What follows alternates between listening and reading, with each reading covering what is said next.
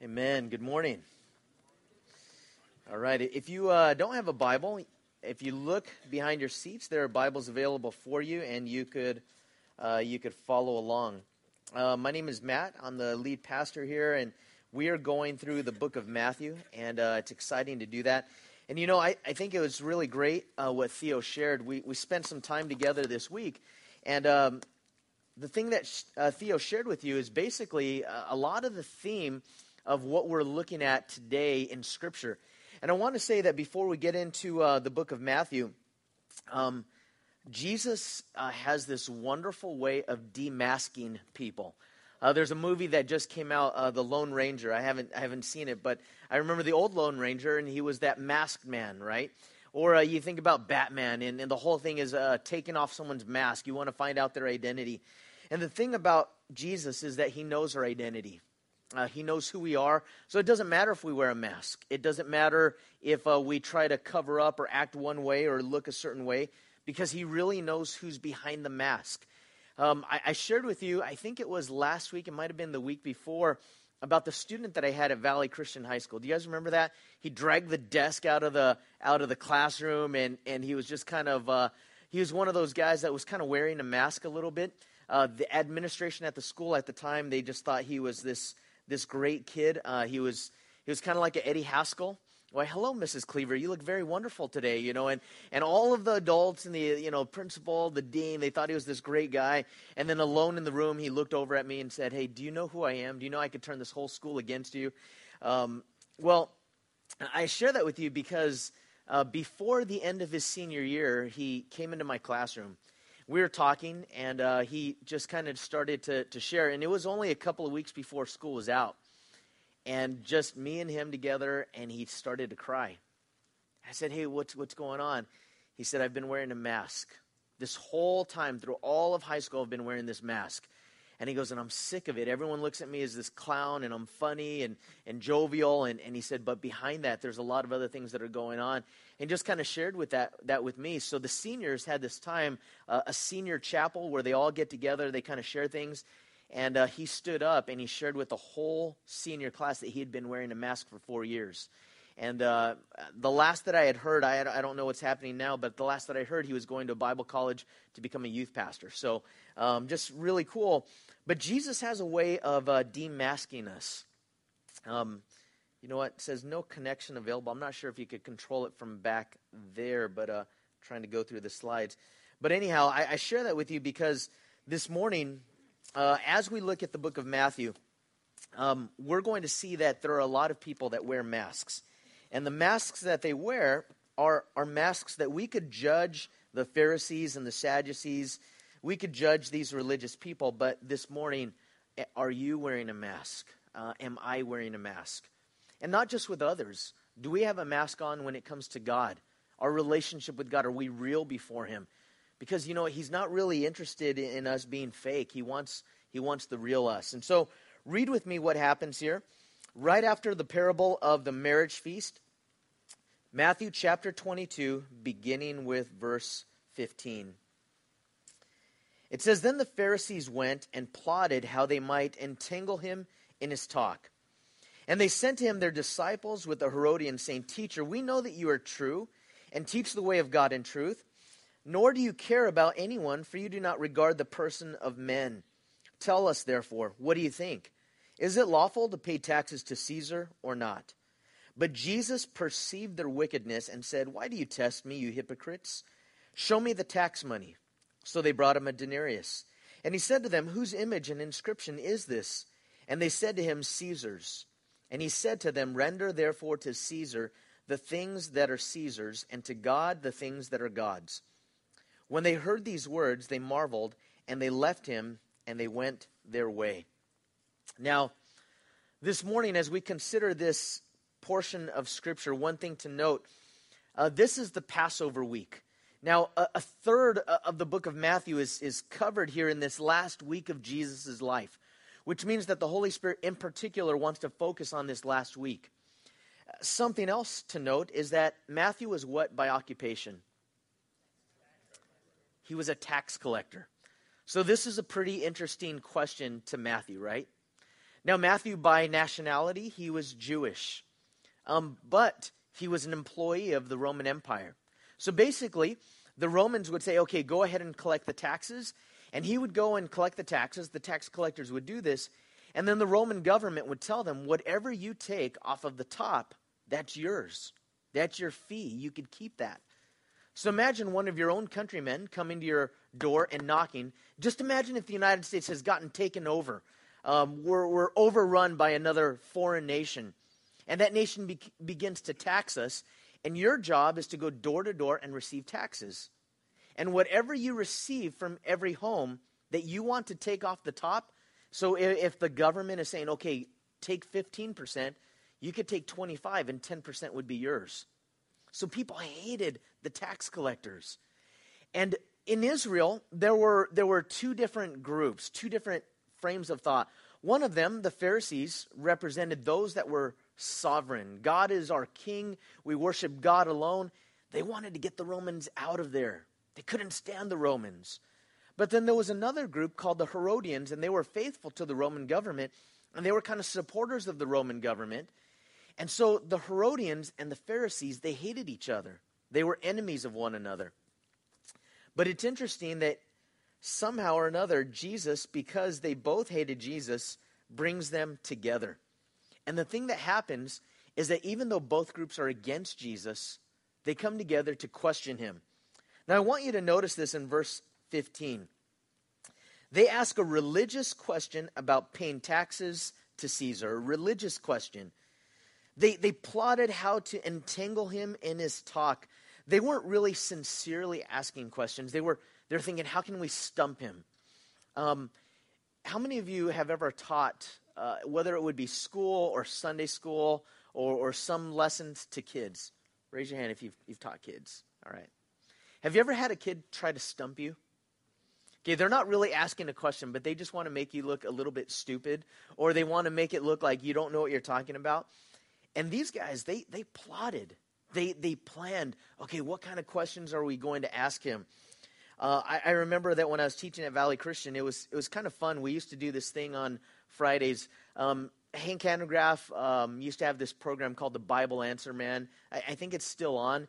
And uh, before him, um, there was a, another guy. I can't remember his name. That Walter Martin. Yeah, Walter Martin would lead the program. So Fridays, I would do this thing called the Bible Answer Man, and, and students could ask any question they wanted.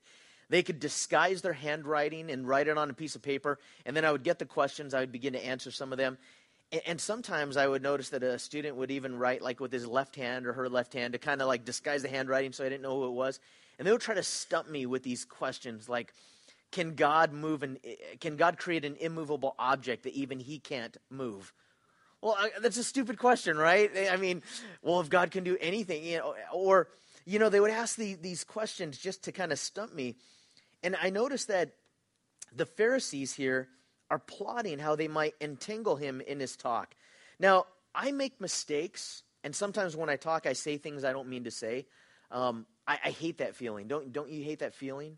When you say something stupid, and you're trying to get it back out of your mouth. As soon as it comes out, it's gone. It's like launching an arrow when you let go, it's already on its way. And I, have said stupid things to people. I, I've said things that I didn't mean to say, things that I didn't want to say. Jesus never made a mistake with his words. You ever think about that? Ever. They tried to catch him off guard. They tried to catch him when he was tired. They tried to catch him in, in political situations. They tried to divide people. They asked him questions that it, no matter what answer he would give, it was going to be wrong. And yet he never stumbled, never made a mistake, never sinned with his lips. And it's important to realize the reason why he never sinned with his lips was because the Bible says, out of the heart the mouth speaks, and his heart was pure and perfect. Um, he had absolute self control over his words. See, we, we sometimes lose control over our words when we're angry, or when we're frustrated, or when we're intimidated, or when we're afraid, or when someone is trying to flatter us. So what happens is they try to flatter Jesus. They try to butter him up and try to like they, they act like they're giving him a compliment. So Notice they in verse 16, they, they sent their disciples to him along with the Herodians. Um, remember that a disciple is what? What's a disciple? It's a student, it's a follower. These are followers of the Pharisees. The Pharisees were legalists, they were those that were experts in the law of God. And, and there were a few of them that were sincere, that really did seek after the Lord. There, there are some that the Bible speaks of as pretty good people. But I'll tell you that, that a lot of these Pharisees were just trying to catch Jesus in a trap.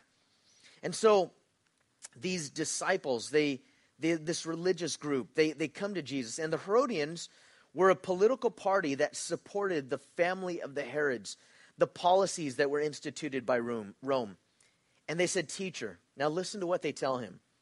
We know that you are true and you teach the way of God in truth, nor do you care about anyone, for you do not regard the person of men.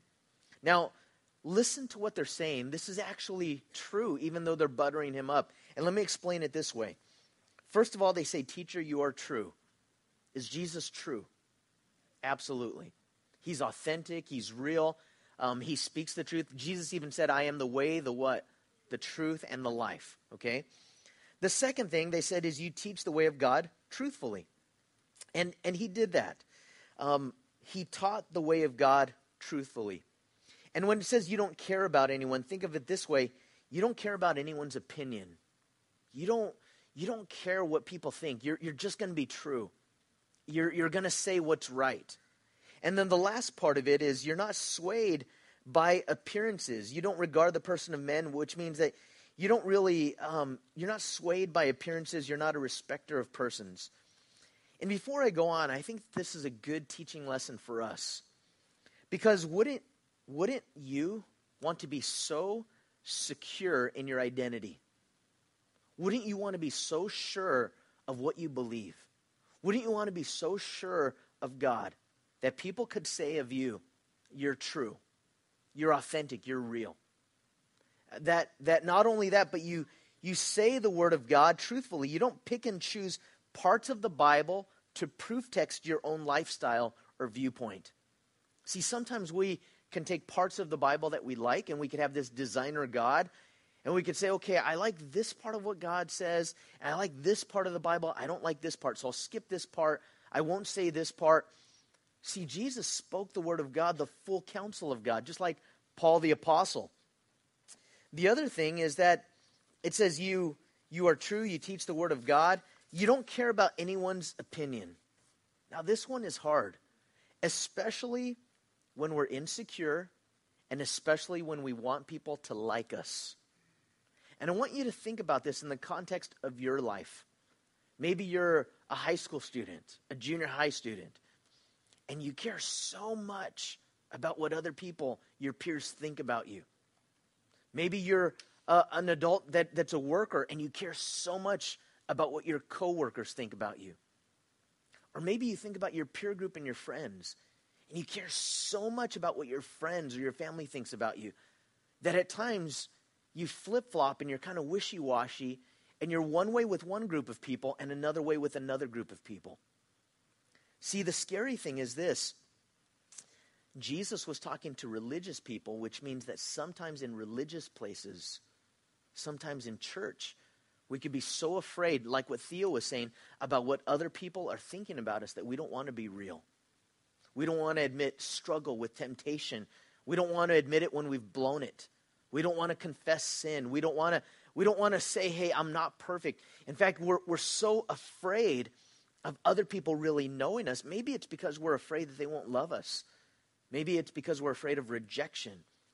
And the thing about Jesus is the love of the Father is so strong in his life, and his love of the Father is so strong in his life, and his identity is so sure that even when he is surrounded by everyone else that has other opinions, he really doesn't care what they think. Not in a flippant, bad way, but in a good way. He's not going to be swayed by opinions of people. And this is what they say. They're buttering him up. Hey, you, are not swayed by other people's opinions, you're not swayed by appearances. See, there's a real danger in religious circles or um, places of worship where we could want to appear more holy, more spiritual than we really are. Like Theo was sharing, when, when we open up, and that's why life groups, I, I just encourage you strongly to get a part of a life group or a small group of, of people that you get together to grow in your walk with the Lord, to begin to share these things, to share life with one another. Because I'll tell you what, if we never do that, then what we learn is we learn religious observance and we learn outward behavior. And inside, we could be struggling. Those are places to be able to just share, hey, you know, I read the scripture, I didn't understand it, or, or here's something that I'm struggling with. So, Jesus, they come to him and they, they butter him up with this thing. And then they say, Tell us, therefore, what do you think? Is it lawful to pay taxes to Caesar or not? See, this was the trap. In a sense, they're saying, we, We've got him now. That's it. We, we got him right where we want him. Because no matter what he answers, if Jesus says, Yes, it's lawful, and by the way, lawful, they're not talking about civil law. They're not talking about breaking the law, getting arrested for it. What are they talking about? They're talking about God's law. Is it lawful under God's law to pay taxes to Caesar? We all know what Caesar's like. And Caesar's evil. Caesar sets himself up as God. And so they're coming to him to try to trap him in this religious question.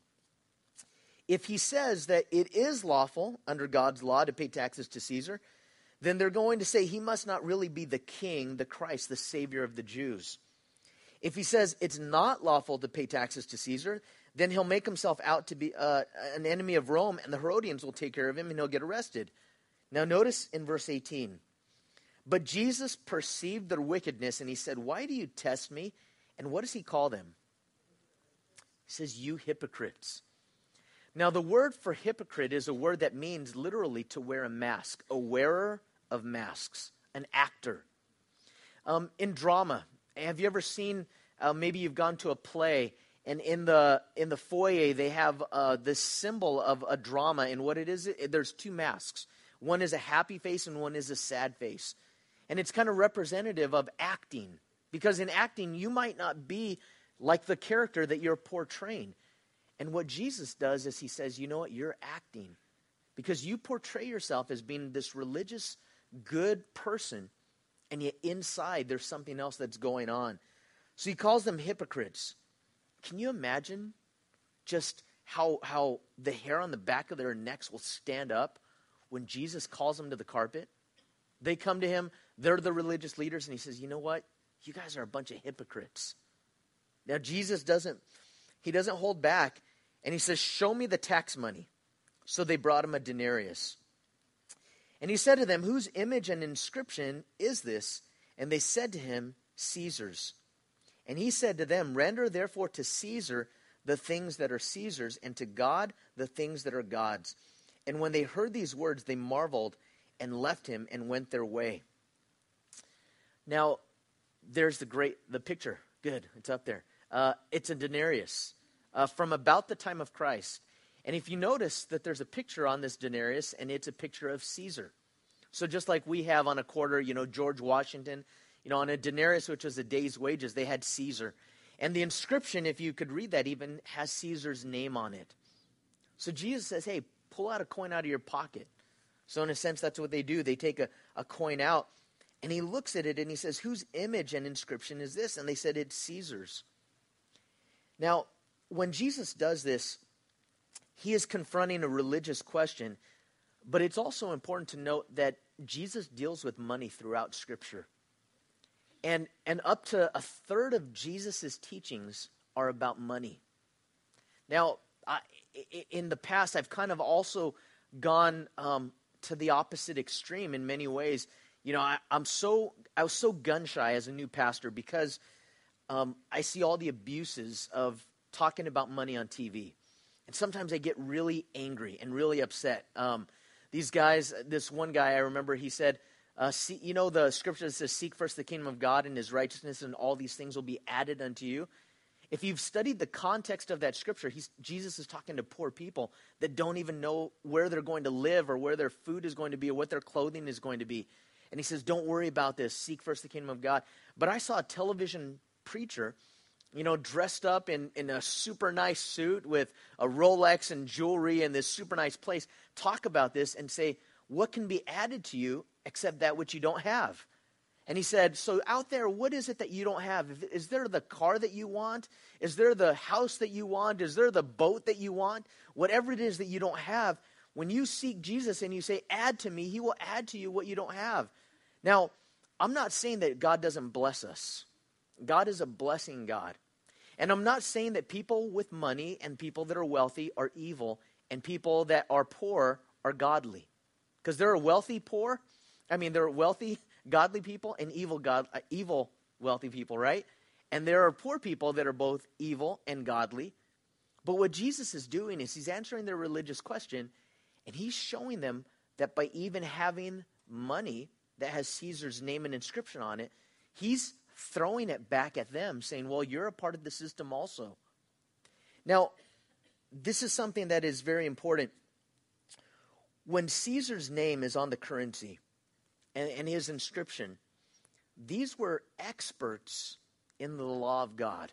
These were experts in God's word. And in Genesis, going all the way to the first book of the Bible, which they were well schooled in, it says that we are in Genesis 1:26 created what? In the image of God.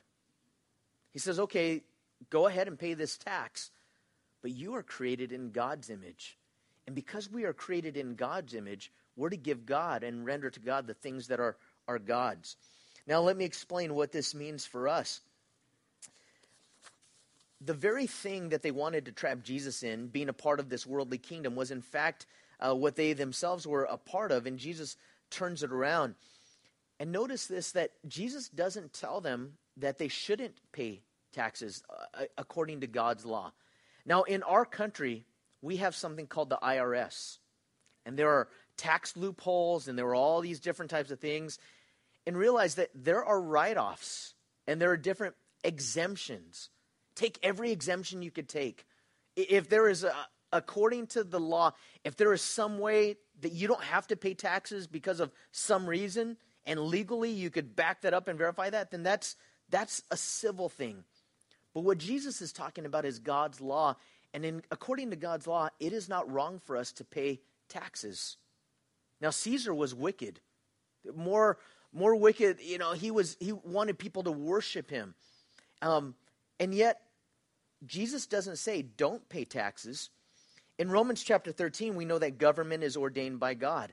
But I also want to say this there are limits to civil obedience. Where do you cross the line? When should civil disobedience be enacted? If God's law goes in contrast to man's law, if there is ever a time when the law, which in our country could happen, you know, eh, eh, when I was in high school, I remember thinking way off that that could happen. And, and we're closer now than we ever have been to losing religious freedoms and different things like that. And yet, we're never hindered by law to worship God, right? We could always worship God. No one can stop you from worshiping God. They can stop you from meeting in a public place by arresting you, but they can never stop you from worshiping God. And when God's law goes in contrast with man's law, we have to choose whom are we serving? Are we serving God or are we serving man? I, I highly, highly recommend uh, you reading about a, a, guy named Dietrich Bonhoeffer. Dietrich Bonhoeffer was a pastor in Germany. And during the time that Adolf Hitler came into power, what he did is he gathered all the pastors together and he told the pastors, as long as you do not interfere with civil affairs, as long as you leave these things to me, I'll leave the soul of the people to you, but the soul of the nation will be mine. And they left him alone. And they stopped speaking against the things that Adolf Hitler was doing, even though as Christians they knew that it was wrong. But there were a small group of them that said, no, we must obey God rather than man. And, and uh, Dietrich Bonhoeffer was one of those guys. And Dietrich Bonhoeffer became a martyr that gave his life because he would not buckle. He fled to America. He studied in the United States but then realized that the church in Germany needed him, and he went back to Germany to continue to minister. So there are times, as we see in Scripture, do you remember that the the maidservants, um, uh, the that when Moses was born, that they hid the Jewish babies? Do you remember that? And they were considered righteous. Do you remember Rahab? Rahab hid the spies, and she lied, and she was considered righteous. So there are times that, yes, there will be conflict. But Jesus is really getting to the heart of the issue, and he's saying, Who do you belong to? Do you belong to the government or do you belong to God? The next question that they try to trap Jesus in, uh, second one is a doctrinal question about the resurrection. So, hey, we couldn't get him in this political question, or I mean, this religious question about the law. Let's get him in this doctrinal question. So the Sadducees, they wanted their turn to try to get Jesus to, to blow it. Now, keep in mind, the Sadducees only uh, accepted the authority of the first five books of the law, the first five books of the Old Testament, the books of Moses. The Sadducees also did not believe in a spirit world, they didn't believe in the resurrection. They believed that only the material world, what you see here and now, that's what's real. And they were more wealthy because they kind of kowtowed to the Romans. In verse 23, read with me what happens. The same day, the Sadducees, who say there is no resurrection, they came to him and they asked him, Teacher, Moses said that if a man dies having no children, his brother shall marry his wife and raise up offspring for his brother. Now there were with us seven brothers. The first died after he had married, and having no offspring, he left his wife to his brother. Likewise, the second also, then the third, even to the seventh. Last of all, the woman died also. Therefore, in the resurrection, whose wife of the seven will she be? For they all had her as their wife. So, I don't think that this is a real question. Again, they're trying to stump the teacher. I don't think that this is sincere. I don't think that there was really this this situation that happened. And if it was, then there's something fishy about that, right? Can you imagine this woman being married and like she goes through these six brothers and they all die, you know, and then the seventh one dies also, and they're all brothers. You know, I think that there's something going on there. But but notice that they quoted the Levitical law, which said that yes, if if the oldest dies and there's no one to to take care of the offspring or no one to start a family, then to take care of that wife, then the, the younger brother would go ahead and marry her. That was Levitical law. But I want you to see something even though they quoted the Levitical law, they made a mistake in application. Now, for those of you that know the inductive Bible study method, that means that you study the Bible and let the Word of God speak. What is the first step? Starts with an O. Observation. You just read it, state back the obvious, what it says. What is the I? Interpretation. That means what does it mean? What is it saying?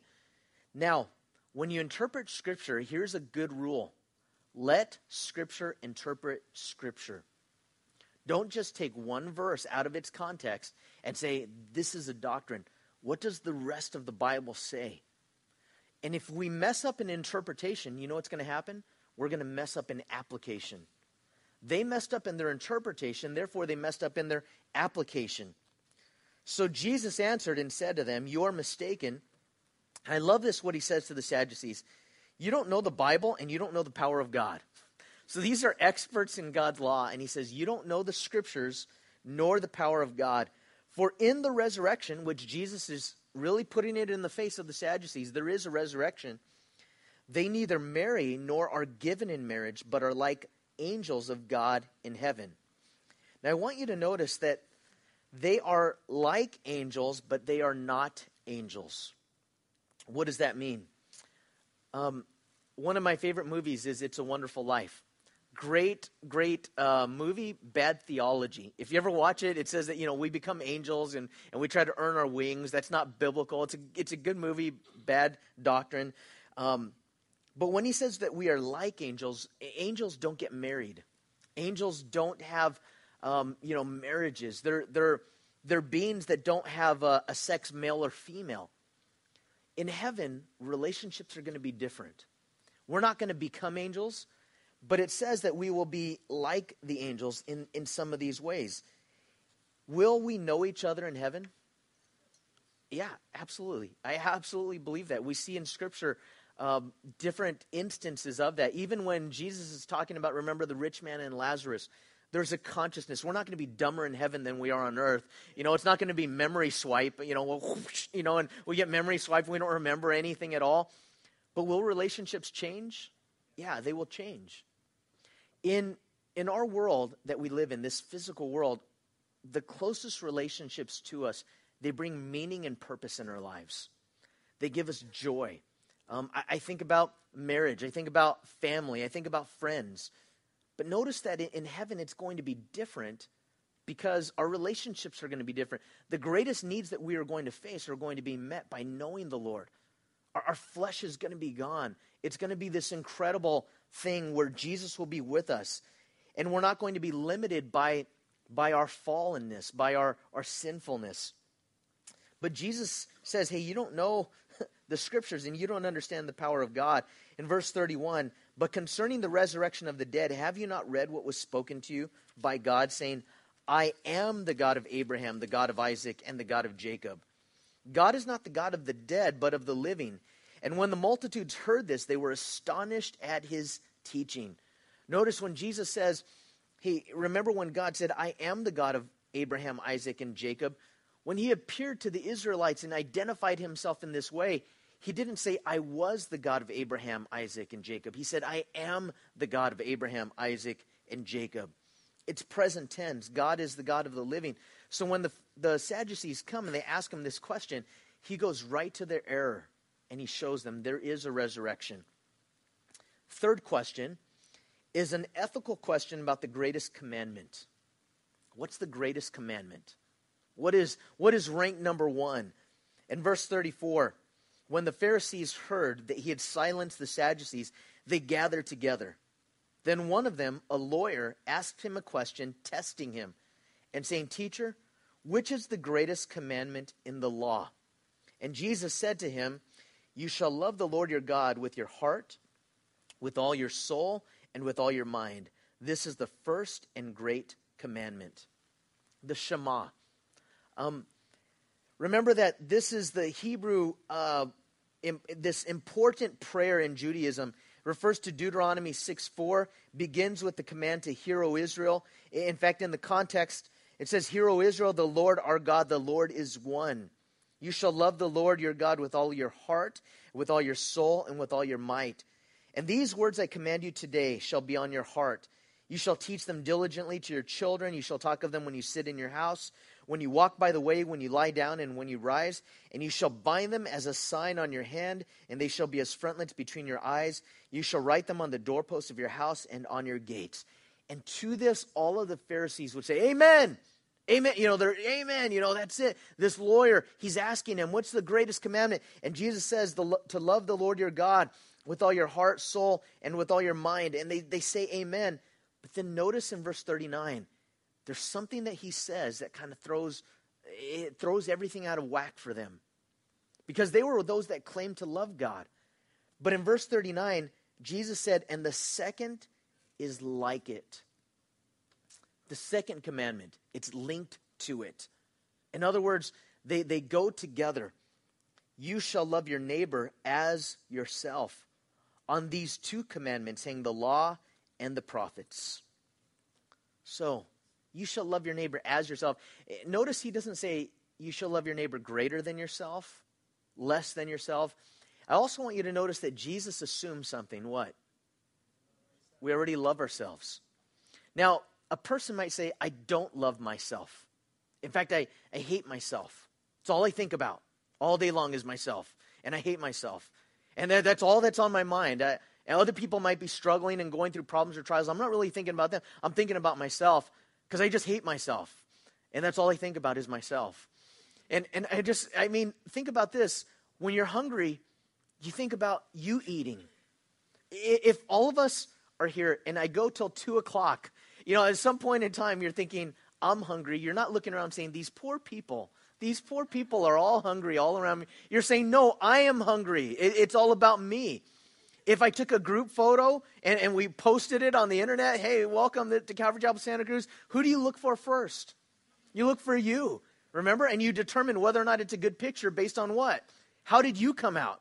You know, everyone else could be smiling and looking great, and your hair's all sticking up, and you're blinking like this, and you're saying, terrible picture, rip it up, use another one.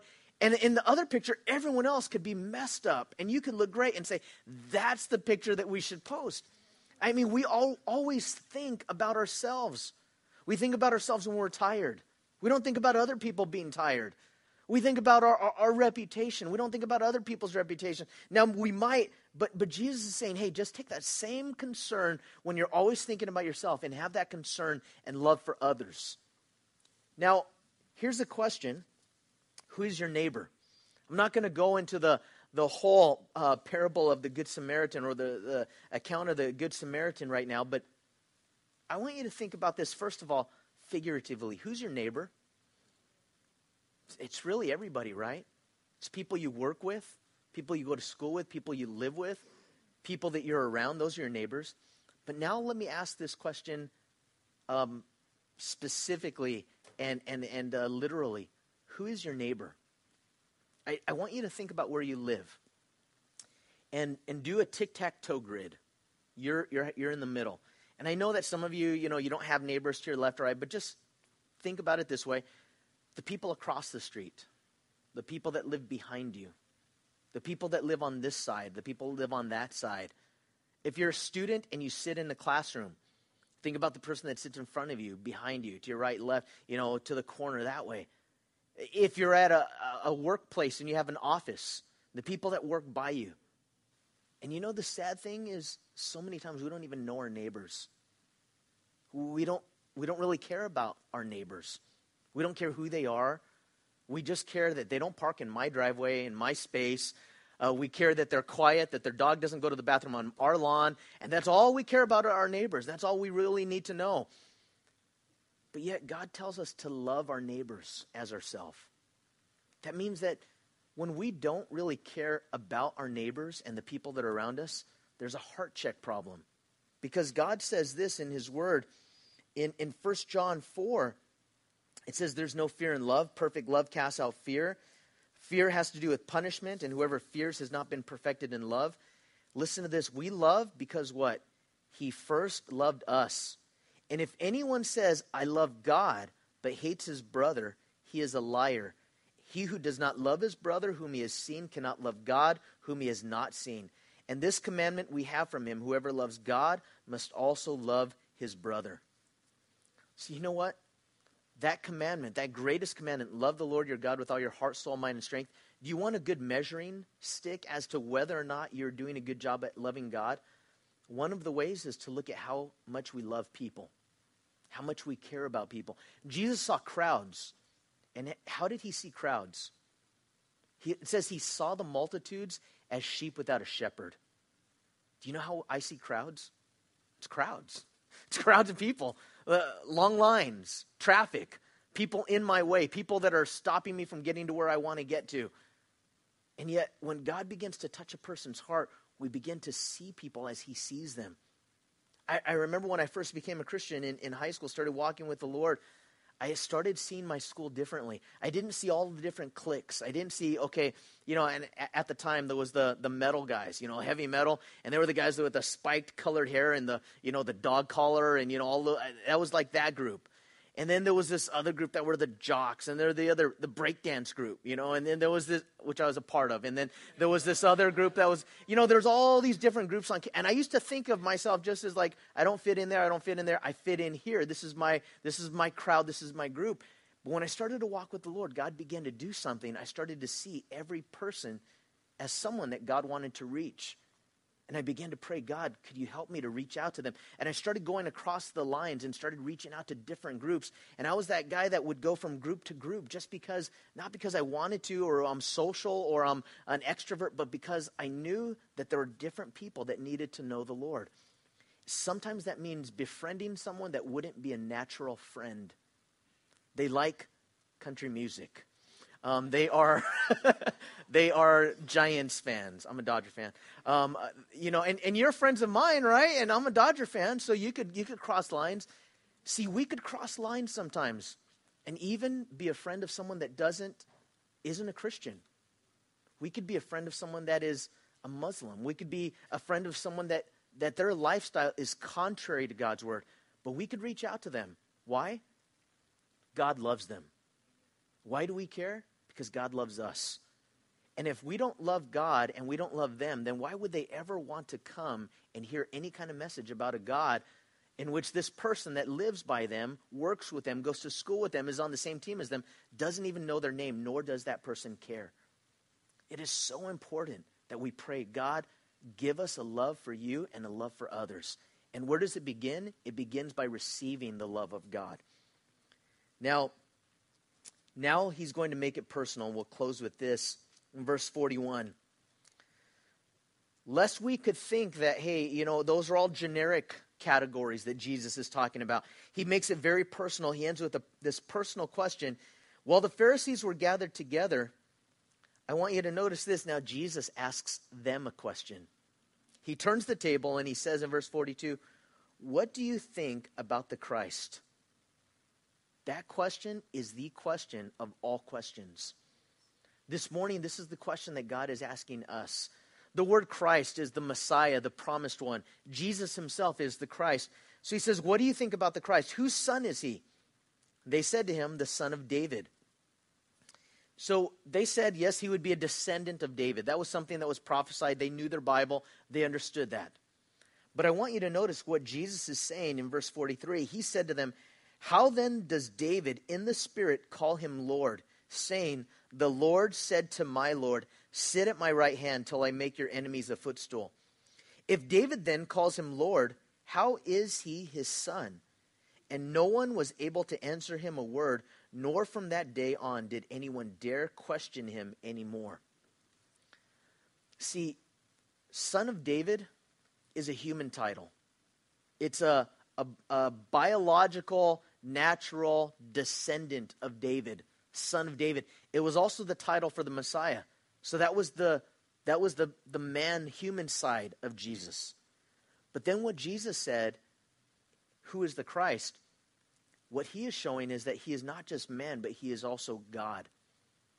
No one else did the Lord call my Lord. It says, no, how then does David in the Spirit call him Lord, saying, The Lord said to my Lord? How can God say to anyone else, God? God doesn't say to anyone else, God. He doesn't call you and me, hey, Lord. So what he's doing is he's saying that that Jesus is Lord or the Christ is Lord. If David calls him Lord, how is he his son? And what he was showing them is that Jesus is more than just a good man. And if we only think that Jesus is a good man, then we miss the boat. If we only think that Jesus is a good man, we don't understand who he is. Jesus is God. The resurrection is real. There is a life after this life. Jesus is the only way, the truth, and the life. And by the way, during this last week of Jesus' life, what week is this historically? It's Passover week.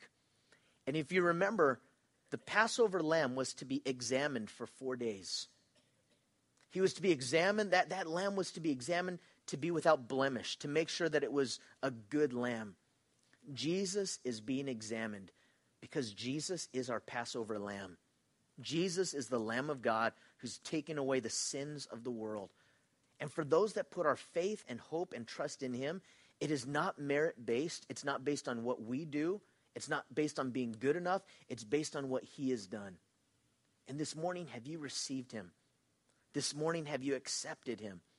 This morning, by faith, have you put your trust not in yourself, not in church attendance, not in being a good moral person, but in Christ alone to save you, to save me. This morning, as we go into a time of worship and communion, the bottom line is this love God, love others, worship Jesus. Love God, love others, worship Jesus. You know, I could make things so complicated. I have a, a gift at that. Um, I could take something simple and make it complex very easily. And Jesus wants to take something complex and make it very simple. Love God, love others, worship Jesus. Don't just say, I'm going to follow his teachings. It's not enough. We need to trust him and follow him. It's not just studying the Bible, it's God change my heart. So as we pray, we are going to enter into a time of communion. And I want to explain what this is and what this means. Um, in a, a couple of weeks, we are going to get to this, this Last Supper, the Lord's Supper. And Jesus, when he ate with his disciples, and he, it says in Luke, with fervent desire, I have desired to eat this, this Passover meal with you. When we partake of the bread, what it represents is Jesus' body, which was broken for us. In a few weeks, we are going to go through Jesus' trial. He was beaten, he was scourged with, with just a, a cat of nine tails. His back was, was ripped open. He had a crown of thorns that was placed upon his head. He was hit in the face. He was mocked. He was spit upon. All of these things he went through to take our punishment upon himself. When we partake of the bread, we need to remember that when we look at that, we realize that that's representative of Jesus' body that was broken for us. When we partake of the cup, the cup is the covenant that is sealed in his blood. Remember this that when Jesus drank the cup, he was drinking the cup of God's wrath. And God is a just God. Sin must be punished. Jesus took our punishment upon himself. So when we partake of the cup, we need to remember the blood that was shed for us, that perfect blood of Christ that cleanses us from our sin. Now, in Scripture, it says that we are not to partake in an unworthy manner. We're to examine ourselves before Him. And let me explain that unworthy manner none of us is worthy, right? None of us ever comes to a place like, hey, I had a really good week, I could take communion this week. Or I had a really bad week, I can't do it this week. No, an unworthy manner is not realizing the blood and the body of Christ. An unworthy manner is, is coming and saying, hey, I did this on my own. That's why I get to partake. That's unworthy. Worthy is saying, hey, I'm not worthy. It's, it's a contradiction in terms, but it's really more of a paradox. And when we come to Christ and when you take the bread and cup back to your seat, I'm going to ask you to hold on to it. And as the Holy Spirit searches our hearts and we say, God, search my heart, ask Him to cleanse you. Ask Him to, to take away those things from us that are so hard to give up. Those things that, grudges that we've been holding on to, unforgiveness, um, condemnation, temptation that we've given into. Lord Jesus, I confess all of these things. God, take these things from me. I haven't been loving towards my neighbor. I haven't even cared about my neighbor. And yet I say that I love you. God, cleanse my heart. God, change me. And allow the Holy Spirit to minister to you. And then what we're going to do, I'd like you today to hold on to the cup and the bread, and we are going to partake together. So the worship team can come up. Let's pray. And if you've never received Christ as your Lord and Savior, today is your day. Today is the day of salvation. I'm going to pray a prayer. And as you pray this by faith, what you're doing is you're just receiving, you're putting that trust in Christ. And then I would invite you to partake of communion as well. Let's pray. Father, we thank you so much for your love. We don't love you because we're afraid of punishment or wrath. Lord, we love you because you first loved us. And God, I just uh, admit that there are times when we doubt that love. And I know, Lord, there are probably some people here that doubt that love today. Maybe they're struggling with doubt, Lord, because of something bad that has happened to them. Maybe they're struggling because of something bad that has happened to someone that they love. And yet, God, in your word, it says that you have demonstrate, demonstrated your own love towards us, and that while we were yet sinners, Christ died for us. So we thank you that you reach out to us. And right now, Lord, I pray if anyone here has never received Christ as their Lord and their Savior, then by faith, Lord, that they would do so today. I'm going to pray this prayer, and if that's you, if you've never received Christ, then I would ask that you would pray this prayer with me right where you are so that you could partake of communion with us. Because God wants you to commune with Him, He wants you to know Him, He wants relationship with you. And so, would you pray this with me? Jesus, Forgive me for my sins. Thank you for dying for me on the cross. I pray that you would come into my life and that you would fill me with your Holy Spirit. I thank you that you rose again, and that shows that you really are who you said that you are. And I pray that you would help me to follow you all the days of my life. I put my faith and trust in you to save me, to change me. And I thank you in Jesus' name. And Father, for those of us that have already received Christ as our Lord and Savior, bless this time. Lord, cleanse our hearts, search our hearts, and see if there be any wicked way within us. God, both known sin and unknown sin, conscious sin and unconscious sin. Lord, cleanse us. Reveal to us any blind spots that we may have. And Lord, may we receive the bread and the cup because, Lord, we're not worthy, but we realize you are. And we pray this in Jesus' name. Amen. Just come and take the bread and cut back to your seat and hold on to that, and we are going to partake together as a body.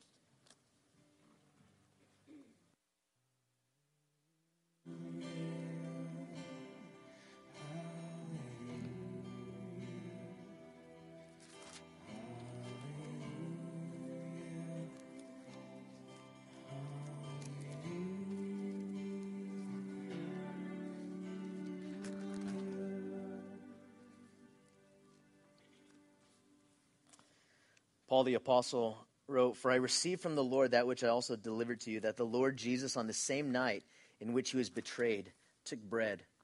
And when he had given thanks, he broke it and said, Take, eat. This is my body, which is broken for you. Do this in remembrance of me. As we uh, partake of the bread, may we remember what Christ has been through. Remember that he did this on the night in which he was betrayed. Uh, some of you feel the hurt of betrayal. Some of you feel the hurt of relationships that have been broken. Someone has broken a trust, someone has hurt you. And sometimes in that hurt, it's really hard to trust God. Because we say, God, if you really love me, if you were in control, why did this happen? Why did this person do this? And Jesus wants you to know that He's been through what you've been through and worse. Sometimes we feel like no one understands. And maybe that's true, no one does, but God does. God's been through more than we've ever been through. And so let's pray and, and let's take the bread fact, I need to grab it for myself as well.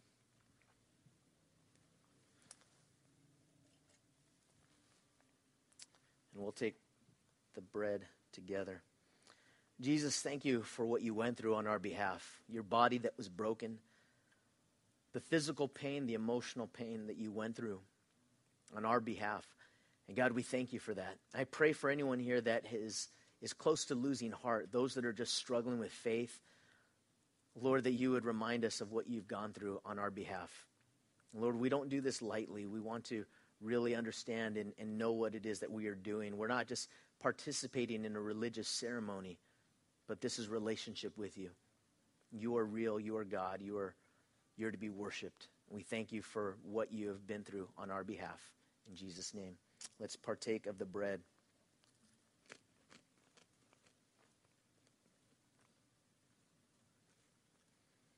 And then in verse 25, it says, In the same manner, he also took the cup after supper, saying, This cup is the new covenant in my blood. This do as often as you drink it in remembrance of me. For as often as you eat this bread and drink this cup, you proclaim the Lord's death till he comes. Therefore, whoever eats this bread or drinks this cup of the Lord in an unworthy manner will be guilty of the body and blood of the Lord. Father, as we partake of the cup, we, we do so remembering what Christ has been through on our behalf.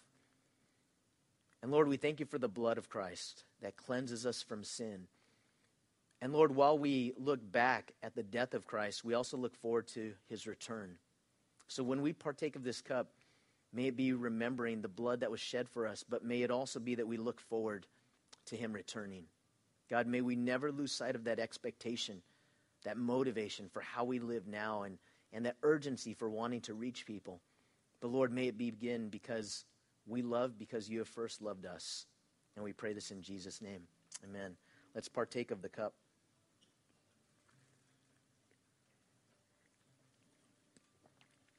As we continue to worship, one of the ways that we worship God is by tithes and offerings.